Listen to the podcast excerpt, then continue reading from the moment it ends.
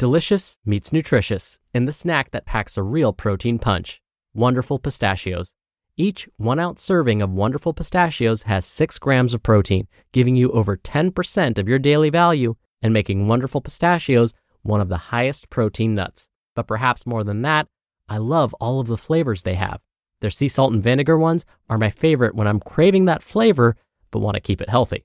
But that's just the tip of the iceberg.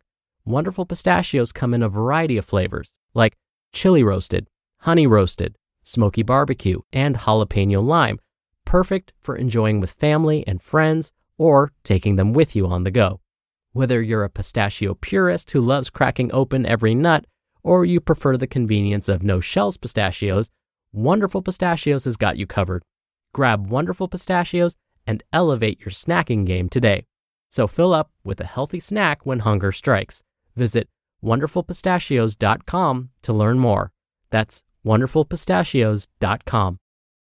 Mom deserves the best, and there's no better place to shop for Mother's Day than Whole Foods Market. They're your destination for unbeatable savings, from premium gifts to show-stopping flowers and irresistible desserts. Start by saving 33% with Prime on all body care and candles. Then get a 15-stem bunch of tulips for just $9.99 each with Prime. Round out Mom's menu with festive rosé, irresistible berry chantilly cake, and more special treats. Come celebrate Mother's Day at Whole Foods Market.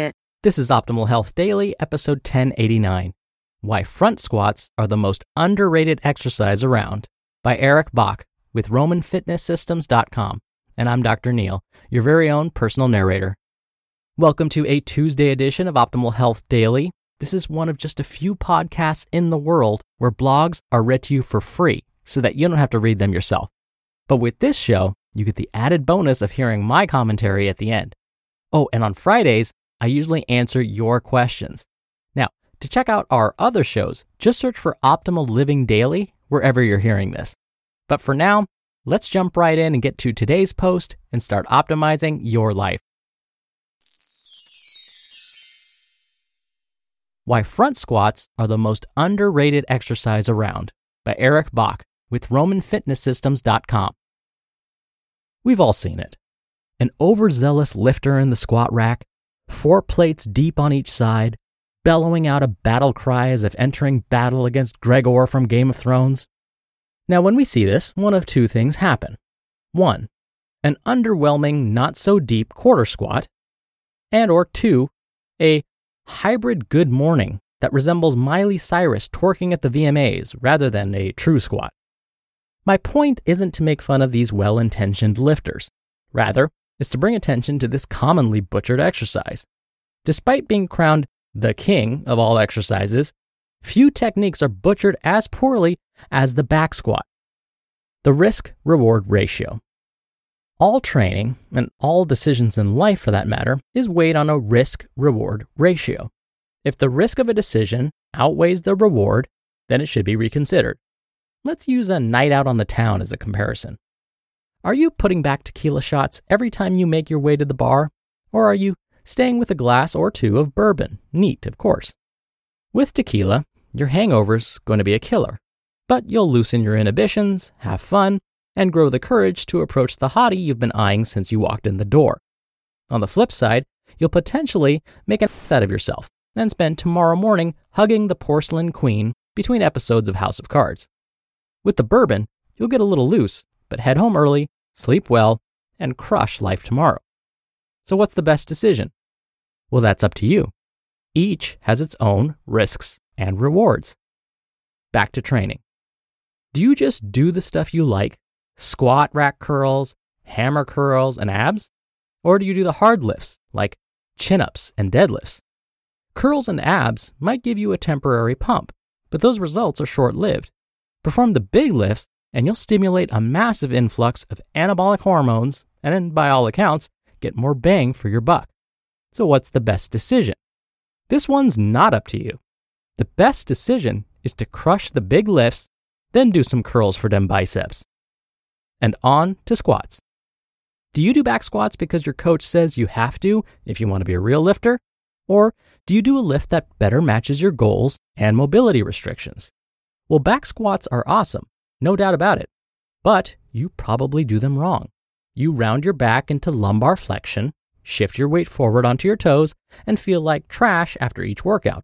But hey, the internet says you have to, so that definitely falls under reward. The better option would be to pick a harder exercise that improves your thoracic extension and posture, crushes your legs and abs, and leaves you stimulated rather than annihilated. In this case, the front squat wins over the back squat. When the back squat is a better choice for you. Before you crucify me and quote your favorite training manual, consider the following exceptions. 1.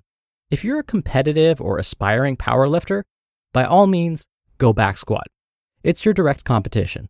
Ignoring your main lift would be like telling Aaron Rodgers to stop throwing a football. 2. If you can back squat without pain, butt wink, or turn it into a good morning, then by all means, back squat. I find the number of people in this category few and far between. Why you should front squat instead of back squat. 1. Improved posture. You spend the majority of your day as an internally rotated ball of flesh, caffeine, and flexion.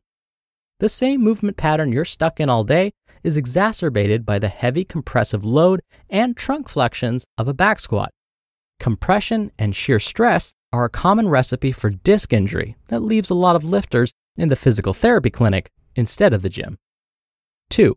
The anterior load of the front squat keeps your spine more vertical. This reduces shear stress on your spine and improves anterior core engagement to reduce flexion based injuries to your lower back. 3. You'll build a greater core strength, improve your posture, and still crush your legs. In the interest of maximum gains with minimal risk, the front squat is an all around better exercise than the back squat for the majority of lifters. What most people don't know front squats are safer. Front squats can help you reduce risk of injury because you're not bouncing out of a deep squat with a compressed and flexed spine. Greater relative muscle activation. With the greater range of motion that a back squat allows, you have a greater risk of pulling your glutes, hamstrings, and quads. You also increase the demands on each muscle to contract and return to the starting position, which increases muscle activation and stimulates more muscle mass for growth. You'll use less weight with a front squat while achieving a similar muscle activation with less stress to your joints jacked quads, and a yoke. There are two spots where the front squat is a notch above a back squat quad and upper back development. First, front squats are performed with a narrow, neutral foot stance compared to the wider, externally rotated position of the back squat. This leads to less activation on the hamstrings and abductors, but increases demand on the quads. Take a look at the quads of any Olympic lifter, and you'll see what I mean. Their vastus medialis, often known as VMO development, would make any dude jealous. Further, to hold the bar position on the top of the shoulders, the elbows must stay perpendicular to the ground. I apologize for the upcoming anatomy bomb, but front squats require scapula and clavicle elevation along with an upward rotation to keep the elbows up and the bar in proper position. This requires the traps, serratus anterior, levator scapulae, rhomboids, and lats to work in conjunction to hold position and prevent you from dumping the bar forward. What all that means is the front squat strengthens the muscles that are weak from kneeling over your desk for 40 or more hours a week. The squat conundrum is real, but I have a solution. Back squats are great, but most people suck at them and don't have the time, knowledge, or patience to fix the underlying mobility and stability restrictions necessary to do them safely and effectively. That's why most of the time I opt for front squats. For my athletes and busy executives, there's less risk and a greater reward to keeping them healthy, athletic, and jacked. You just listened to the post titled Why Front Squats Are the Most Underrated Exercise Around by Eric Bach with RomanFitnessSystems.com. When you're hiring, it feels amazing to finally close out a job search. But what if you could get rid of the search and just match? You can with Indeed. Indeed is your matching and hiring platform with over 350 million global monthly visitors and a matching engine that helps you find quality candidates fast. Ditch the busy work. Use Indeed for scheduling, screening, and messaging. 93% of employers agree Indeed delivers the highest quality matches compared to other job sites. One of the things I love about Indeed is that it filters out incompatible applicants. So when you're hiring, the process is much faster and you only have to consider applicants that are already likely to be a great fit. And listeners of this show will get a $75 sponsored job credit to get your jobs more visibility at indeed.com slash health.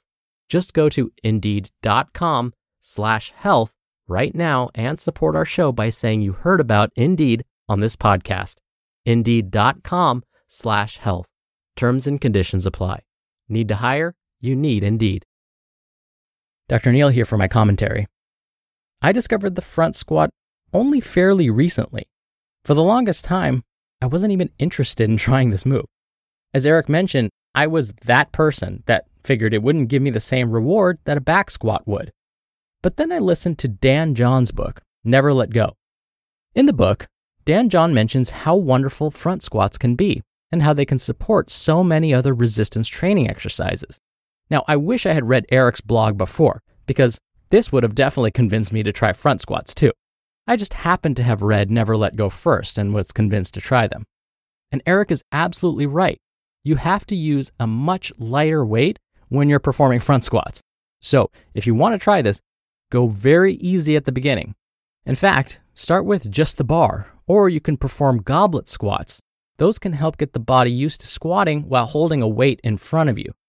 Now, your feet will be wider when you perform a goblet squat when compared to a front squat, but again, you'll at least feel the difference. Now, the first few times I performed a front squat, it was rough.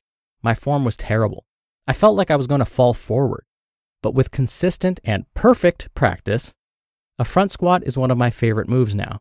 So take it from me, a guy who at one time could not perform a single pull up or bench press more than 95 pounds, front squats are worth trying. Just be sure to perform them safely. All right, that's it for today. Thank you so much for listening. Thank you for being a subscriber of the show. I hope you have a great rest of your day, and I'll see you back here tomorrow where your optimal life awaits.